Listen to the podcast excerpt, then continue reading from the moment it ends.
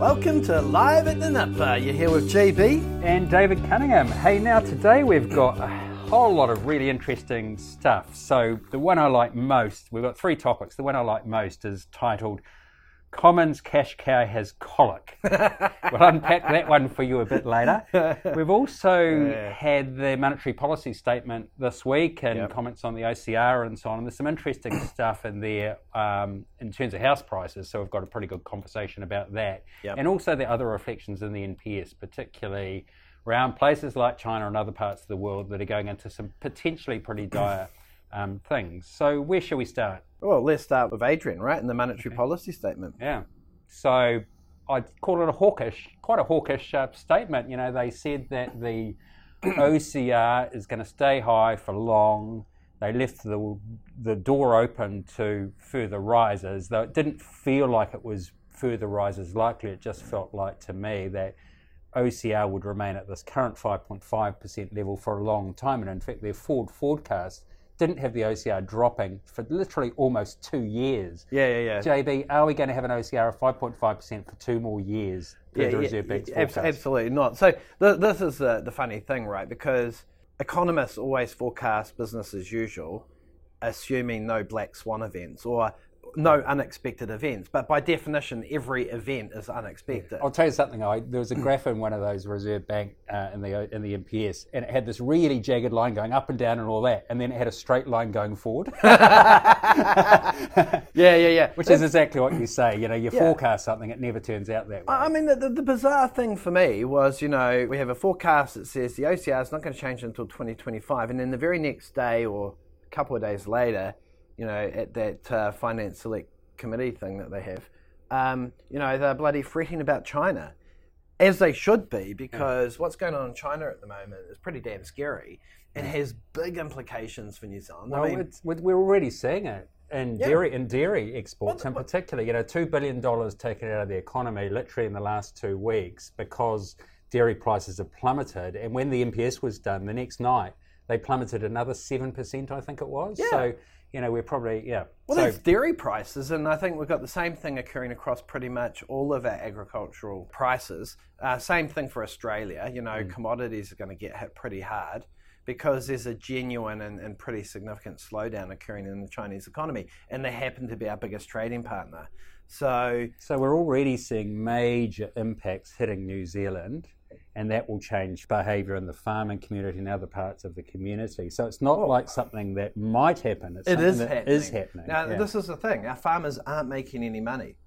And, you know, for them, high interest rates are an absolute killer. You know, a large number of farmers, they have farm debt. And that has got a hell of a lot more expensive for them.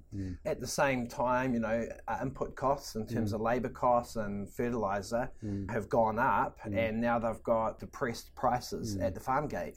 So farming is a cluster. Back to, excuse his language, there'll be a beep instead. If you heard a beep, it was because JB swore. So back to the Finance and Expenditure Committee, where spoke about the economy and all that. So he'd gone from effectively quite a hawkish MPS tone, without rates rising, but with rates not falling for ages, to quite a, how would you describe it, a cautionary sort of tone about China, right? And I think China's fascinating because, of course, the other things that have been happening there, you had their second biggest house builder, well, actually, arguably their largest house builder, Country Garden, basically default on 2 payments. This would be like Fletcher Building, construction, whatever, ground broke. Yeah, totally. I mean, but these guys build over 140,000 houses a year.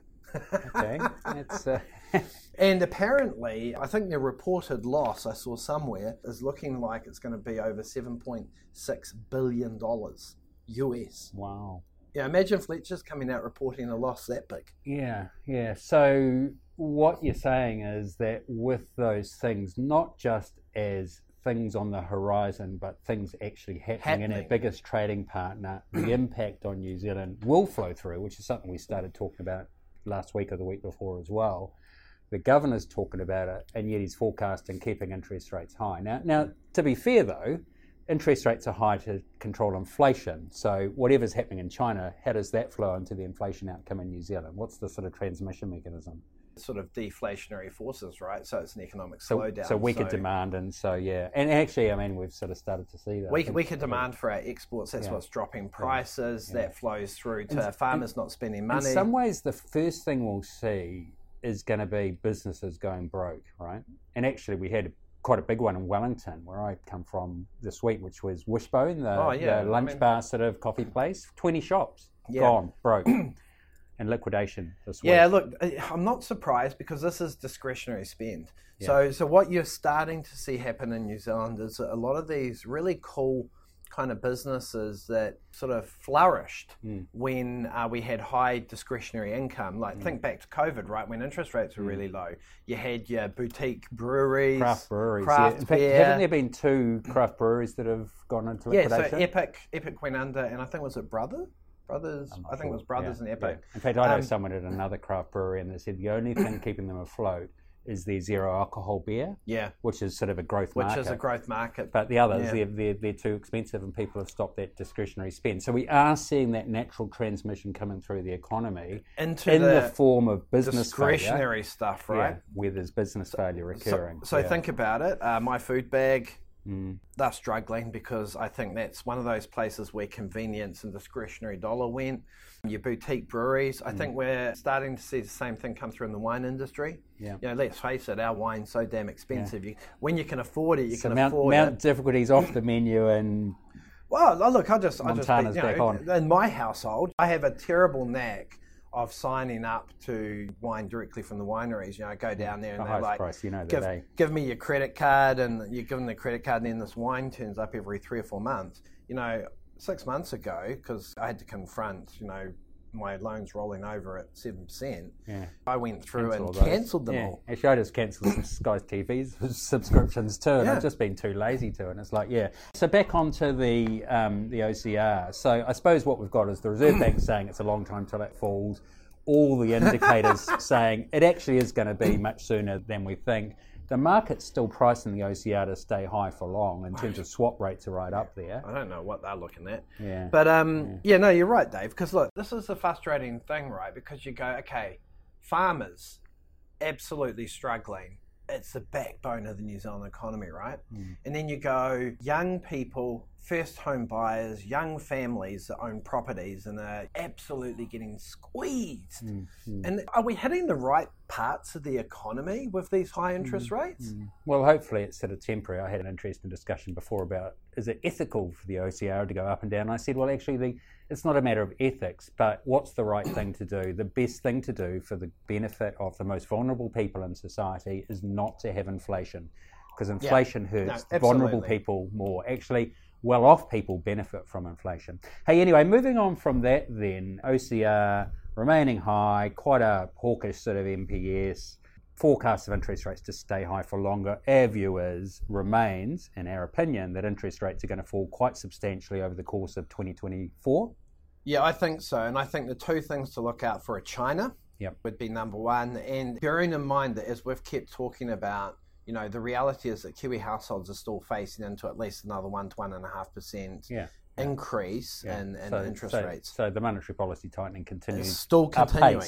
At a rapid pace. Yeah. Hey, so what does that then mean for house prices? Because the other interesting thing in the Reserve Bank's monetary policy statement was the graph that they had of house prices, and they've lifted that curve massively. In other words, they've gone from house prices are falling so house prices are rising. That's the current forecast. Now, Westpac also came out this week with, I think, 8%. The forecast of 8% higher house prices next year. Yeah. So is now arguably the sweet spot to buy houses. Well, yeah. What are the pros and cons right now?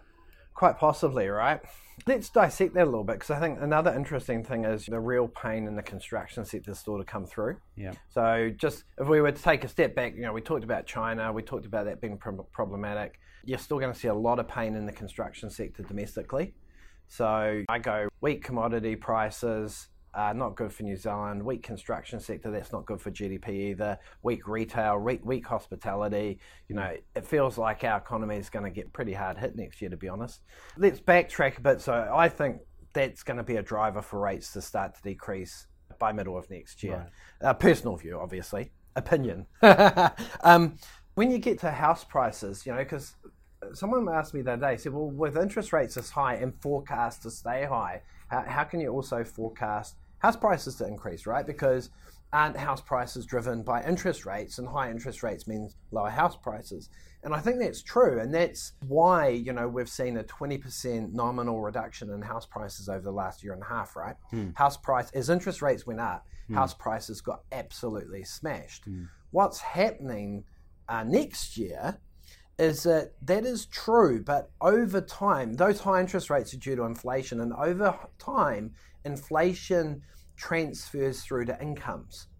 So, you know, over the last 2 to 3 years, people have experienced higher nominal incomes because, you know, companies have been forced to keep up with inflation. If you think about the government at the moment, you know, they're in all sorts of negotiations over, you know, teachers' salaries, nurses, all sorts of things, right? Yeah, I mean, some of those are like 14% pay rises over a couple of years, right? Exactly. So what's happening is that the increase in nominal incomes eventually flows through into house prices because affordability is improving even at those higher interest rates. So if you think about nominal incomes increasing over time, and certainly over the last 2 to 3 years, nominal house prices have fallen by 20%, or in real terms have fallen about 35%. So there's going to be a bit of a catch-up, right? And that catch-up they're expecting to start coming through next year.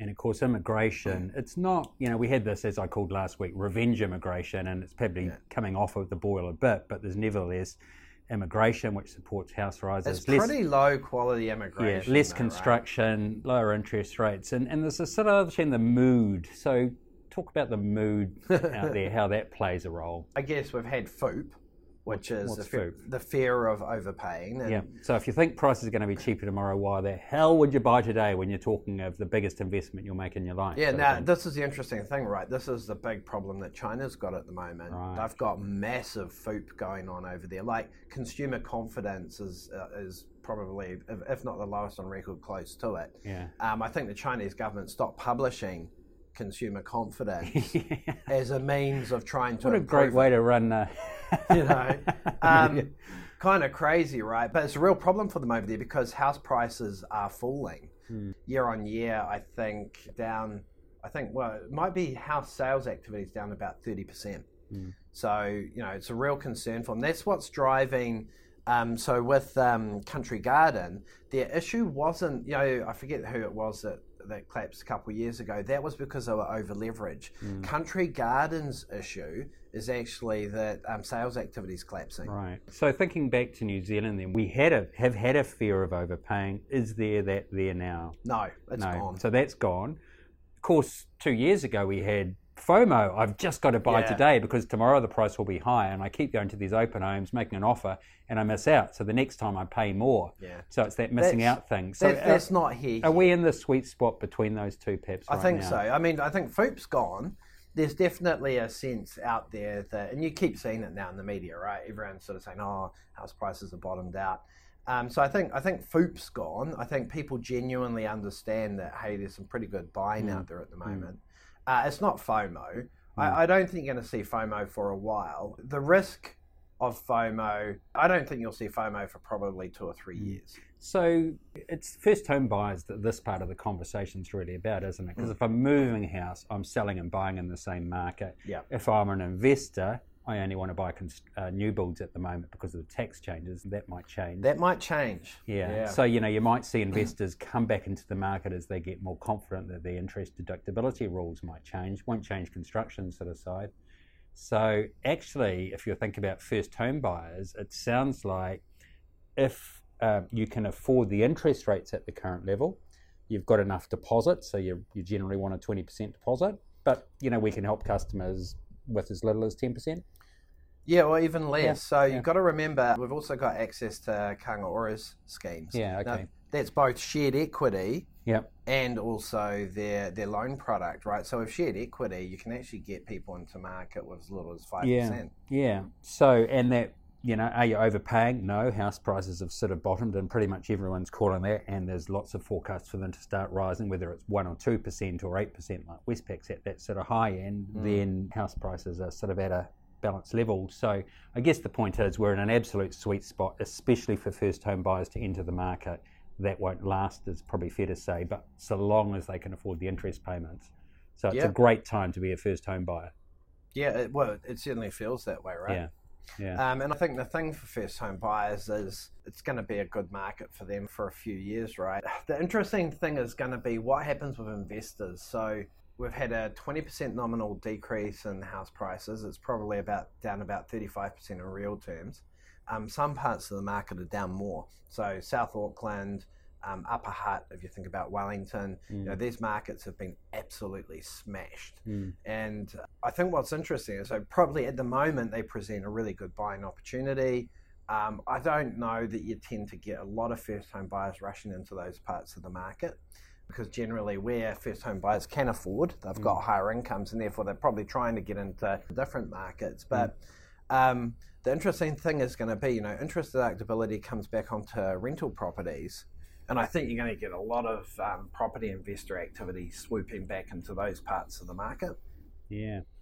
Okay. Hey, let's turn to Comyn's cash cow has colic. So let me share. It's not often you read the Australian Financial Review and laugh out loud, which I did, and a few of us here at Squirrel did the other day, because the headline we read was, "Why the New Zealand housing market keeps Aussie bankers awake at night." And the byline said, "The New Zealand home loan market is a worrying case of how savagely bank lending margins get whittled away when demand for credit is weak." And essentially the theme of the article was an interview of an Australian Financial Review journalist or columnist with Matt, listening to Matt Comyn and his finance chief. So Matt Comyn is the CEO of Commonwealth Bank, and he was talking after the release of their $10.2 billion Australian dollar full year profit. And he's lying awake at night worried about bank interest margins in New Zealand on home loans. And the reason we laughed is because the banking sector in New Zealand hasn't been this profitable for a decade, JB. Yeah, well, I mean, you'll know the numbers, Dave, but you know, your net interest margins are at record high levels, right? Yeah, I mean, we're sitting at about 2.4. In fact, I think in some more detailed stuff I subsequently read, ASB managed to stem its interest margin decline by 1 basis point from something like 2.39 to 2.38, you know, something around there. Of course, these margins were at 2% a couple of years ago. Now, we'll go into this a bit more, but like, what's going on? What are some of the facts in behind this? Is this for real? Well, no, of course it's not. So the interesting thing in New Zealand is a lack of competition on deposits, which means that banks aren't paying high rates on deposits and they're competing on home loans. And so the spread between the two is at record high levels. They're making tons of money. Internally, how they report that is probably, oh, housing's, you know, not making much and we're making tons on deposit, which is disingenuous, because at the end of the day, it's about how you manage the spread, right? It's banking 101, isn't it? And of course, Matt Comyn knows that, right? Yeah. So, you know, I mean, to try and make that simple, you borrow money and you lend it at a higher rate. What's happened is, and in the middle, there's a wholesale rate.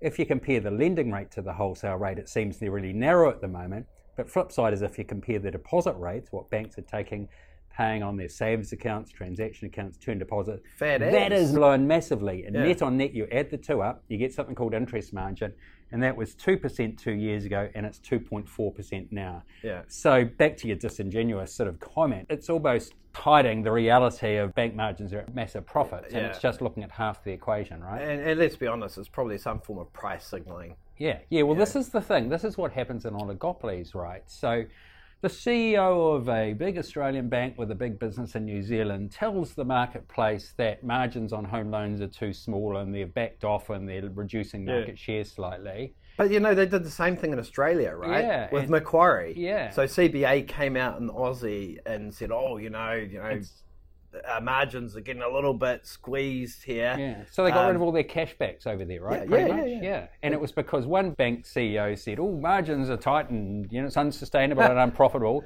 Then another one said the same, and lo and behold, suddenly, cashbacks are gone. That's how oligopolies work, because there's nothing illegal about that signalling. And I think what Matt Comyn's done is signalling to other banks in New Zealand, hey, it's all very good. We, ASB, will back off on interest rates and push them higher, and I'd say they'll probably remove cashbacks at some stage fairly soon. Oh, yeah. And then other banks follow. And I penned an article on it about, I think it was the 4th of July, when ASB started their lift in rates and hypothesised that the oligopoly, which is banking in New Zealand, would follow ASB's lead, and sure enough they did. So there's another article that publishes on our website Friday the 18th,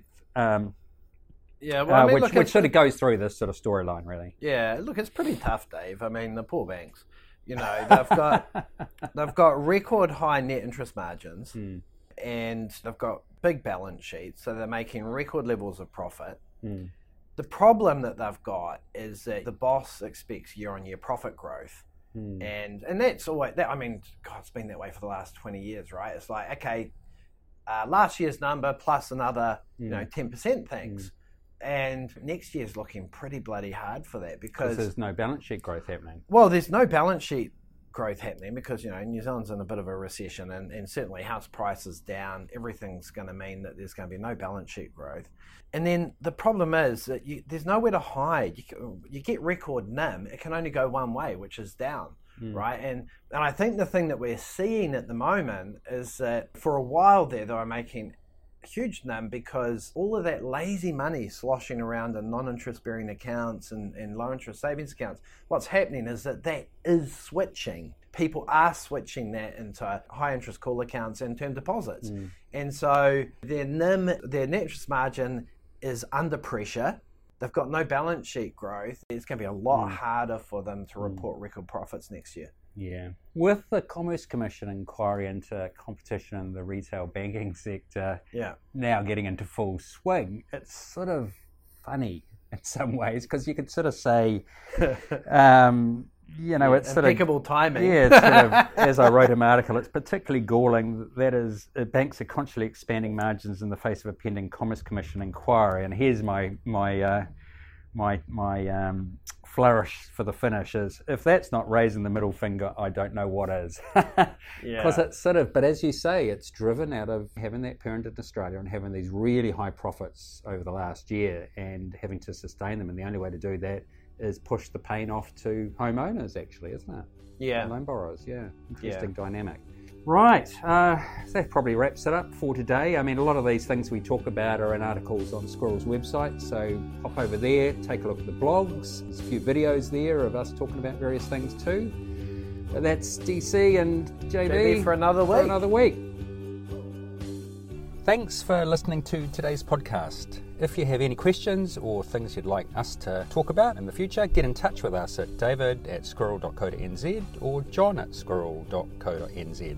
And please do share this and subscribe anywhere you get your podcasts. The opinions expressed in this podcast are not financial advice or a recommendation of any financial product. Any commentary provided are personal views and are not necessarily representative of the opinions of Squirrel. As always, we recommend seeking professional investment or mortgage advice before taking any action.